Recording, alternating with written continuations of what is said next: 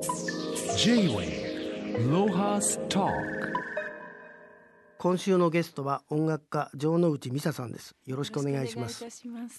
城之内さんは東邦音楽短期大学音楽学部在学中より3年 B 組金八先生などのドラマや CM 映画音楽の作編曲などプロとして活動を始め活躍されまた自ら主催されている世界遺産トーチランコンサートで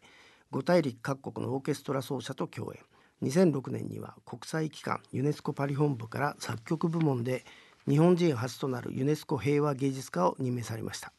えー、城之内さんは数多くの人気テレビ番組や映画で劇中に流れる音楽いわゆる劇版を担当されていて劇版の女王などと呼ばれているそうですけどこれまで作曲された作品の数っていうのはどのくらいあるんでしょうか？えーっとそうですね。ドラマのプロデューサーがちょっとチェックして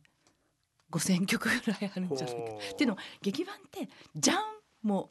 う音楽のね一つとカウントしますから犯人はお前だじゃんこれも一曲なのでそうしますとやっぱりそれぐらいになっていくんじゃないかということですね。これ劇版ってはい。劇中の伴奏ですかね、そうですそうです。はあ。のセリフを言ってる後ろに悲しい音楽を流したりとか、あはい。刑事が走ってる時に快活な音楽が流れたりとかそういうやつですね。それね作編曲をすることを劇版というんですね。まあまあなくてはならないお仕事だと思うんですけど。えー、城之内さんは作曲指揮演奏もうご自身で一番好きなジャンルは何なんでしょやっぱり作曲ですね。作曲して自分でその作品を自分でこうパフォーマンスする。そこの付随してそのピアノとか指揮とかそういうものがくっついてくるというふうに思っております。うあれですか？そのまあ小さい時からピアノやってらしたんだろうけどその作曲が自分が向いてるなと思い出したのはいつ頃なんですかね？えっ、とねあの曲は本当に小学生の低学年ぐらいから書いていてあ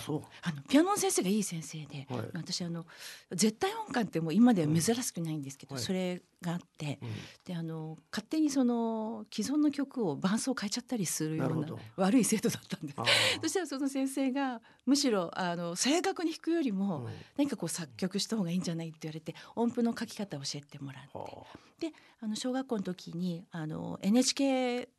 えー合唱コンクールの、うん。えー、と先生があの私の小学校の先生だったんですけど、うん。でその作曲をやってた先生なのででうん。曲見せたら「君はね作曲家になるべきだよ」って言ってくれてへ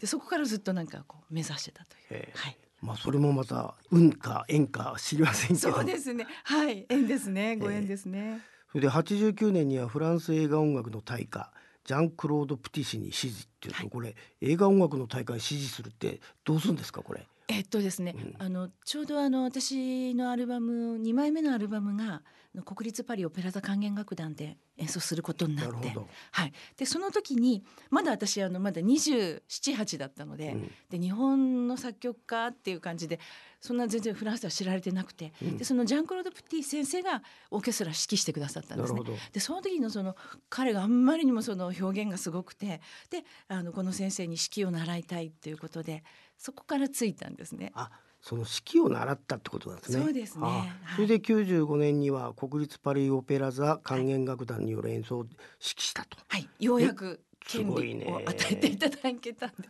でもこれは、えー小沢誠二さんに続いてに2人目女性では世界初。はい、あのオペラ座そのもので振ったわけじゃないのでレコーディングでしたので、ははいい、このような機会を与えていただきました。まあそのような多彩な活動をなさっている城之内さんですけども今週は城之内さんの11月6日発売のアルバム「アベクトンスリール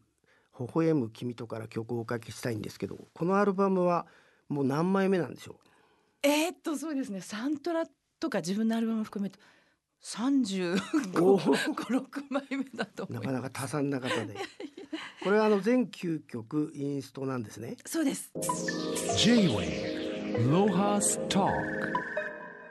城之内さんあの先日一曲聴いていただいたアルバム「アベクトンスリール微笑む君と」ですがまずはこのアルバムの概要をご紹介いただけますか？はい、これあのかのお菓子のヨックモック様のえ50周年記念でええ。移植を受けたアルバムなんですね。ーでもまだ50周年しか経ってないなあそうなんですよね。80年ぐらいやってそうな気するけどね。へえ。はい。でそのあの今コラボレーションをしておりまして、はい。えっ、とそのこのお菓子もえーヨックモック様がですね、はい。えっ、と私のユネスコのロゴを使いながら、はい。えー、とお菓子をこう作ってくださって可愛いパッケージなんですけどでこの売り上げの一部を世界遺産トーチランコンサートに寄付というあのユネスコに寄付というねそういう商品にもなっていて、はい、でお菓子と音楽っていうことでコラボレーションさせていただいています。はい、まあパッと見てパッケージも全部ユネスコのね子供が手つないでいる絵だからわかるんですけどはい。んなぜなのか城之内さんが主催されている世界遺産トーチランコンサート。はいよよくわからない名前ですけどこれはどんなコンサートなんですか？あの実は私2006年にそのユネスコで平和芸術家になりまして、で私の楽曲がなんかその世界遺産をイメージするってユネスコで思っていただけて、まあ映像が出てきますからね聞いてるとね。ありがとうございいます。でそれでその世界遺産保護とかそういったこう重要性をあの音楽のイメージで伝えるうん。活動をしてほしいというふうに言われまして。なでこのコンサート実はあのそれまでもいろんな国で、えー、と各国の記念年のはい。コンサートやってたんですけどカナダでコンサートした時にあの少女が楽屋来てくださってでミサの音楽は聖火リレーみたいに、うん。あなたの楽曲がいろんな国で演奏されたらみんながその世界平和とかえそういうことを考えるんじゃないかって言ってくださって。へであじゃあ聖火リレーってことはトーチランだねっていうことでそれでこのコンサートあの名前をつけました。えなるほど、はい。別に城之内さんがトーチを持って走るわけじではなんくゃないです。私の作品が はいあの次々と走り回れば。世界平和につながるねそうですね。であればいいと思うんですが、はい。J-Way Lohas Talk まあ、あのこれまで5大陸で各国のオーケストラ奏者との共演となりますけど今までどちらに行かれたんでしょそうですね。あのアメリカ、フランス、イタリア、カナダ、あとチュニジア、中東ですね。うんバーレーンとか、あと南米のベネズエラ、でもちろんあの中国やペルー、あとアフガニスタンも行きました。うこれあれですか？その各国でコンサートやる時のお客さんというのはこれユネスコに賛同したお客さんなんですかね？あそうですね。あのそのオーケストラのももともとね、ファンの方もいますし、うんあとこういうコンサートやるよって言ってそのユネスコ本部の方からそのいろんな国に、えー、と通達していただくと、うんそれに賛同して見に来てくれたりとかあと私のアルバム実はあの欧米でヒットチャートに入ったりしてたのではい、それもあって来てくださったりも、はい、あるみたいです。この世界遺産、えー、トーチランコンサートオーケストラ合唱団まで結成されたんですか？そうなんですね。で、あの日本にはそのたくさん奏者の方でもあの CD の演奏とか、それこそあのドラマでバックであの演奏してる大変もう腕のいい方たちがいるので、その方たちがあの私の音楽すごい賛同してくださって、でみんなで作ろうってことになってでその奏者とあと合唱団は一般公募から募りまして、はい、結成しました。まあでも城之内さんがこのコンサートで伝えたい思いっていうのは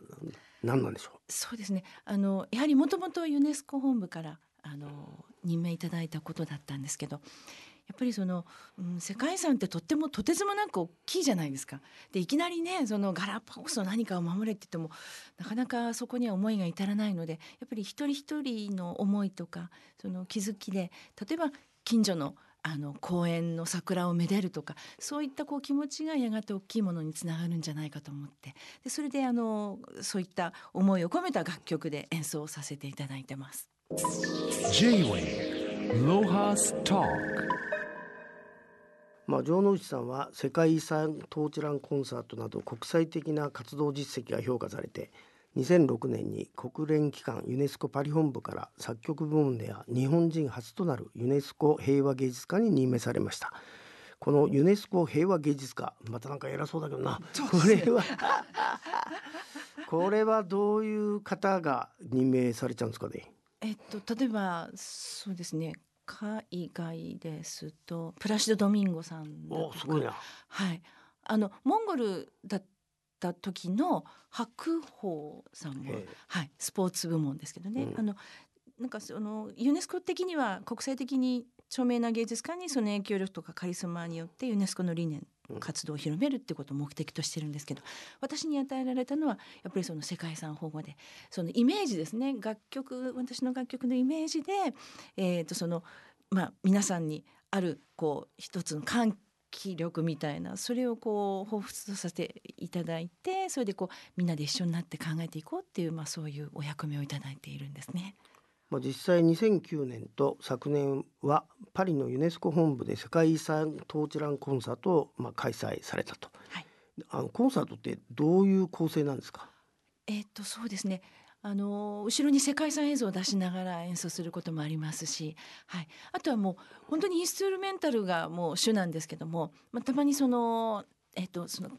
国の民族楽器の方にも参加していただいてその民族色豊かなコンサートになっていることが多いですね。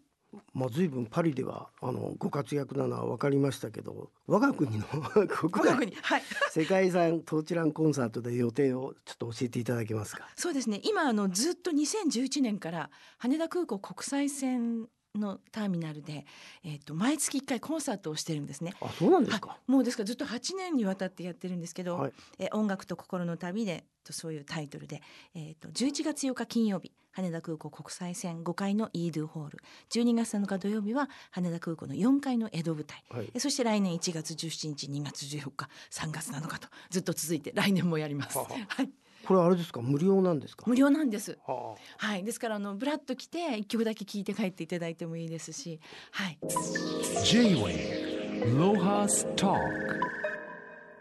まあでも最近では世界遺産に落書きという悲しいニュースもねはい、ああの減りませんけど。そうですね。あのやっぱり世界遺産に登録されますと観光客の方がわっと増えますから、うんその地元の方たちが疲弊していくというそのうん観光被害っていう側面ももちろんあるんですよね。ですから私たちが行行くにはやっぱりあの全世界人類のあの非常に貴重でしかもあの恐れ敬う世界遺産ですから。その落書きなんてもってのほかですしねこの畏敬の念を持つそれからまた人様のこう国というか人様のお家に行くようなもんですからそんなとこで落書きとかしないでしょ？人のうちの中でいきなりねだから同じような思いを持ってあの大切に人様のものを大切に敬って尊敬するっていう気持ちがあればいいなというふうに思いますね。あとユネスコの場合はその世界危機遺産っていうのもあって例えば当時のものがそのまんまあの現存するってなかなか難しいですから、えーその文化ですよね今人類のその文化と過去っていうところのその共存っていうのも大きなテーマになっているので、はいまあ、なんとか私もその、えーいろんな思いを伝えていければなと思っております。まあでも普通に考えたらあの空港であの世界遺産コンサートじゃなくて世界遺産の場所でやるんじゃないかと思うんですけどそうですねそそれもなんか経験あるんですよえね。もちろんあのありますあの世界遺産そのものでやったこともありますし奈良県のあの興福寺のなるほど、はい、その闘魂堂のお堂の前でもやったことあるんですけどそのやっぱりやっていいとことやることによって人が来たり、ねコンサート会場設営することによって荒らしていくっていうこともあるので、あなるほど。はい、やっぱりいろいろこう考えなきゃねいけないことありますよね。そうか。空港だと世界遺産見る旅っていうそういうなんか、ねまあ理屈がつくというか、はい、そうです。あのイメージですから。イメージです。与野さんどうも今週ありがとうございましたあり。がとうございました。J-Way Lohas Talk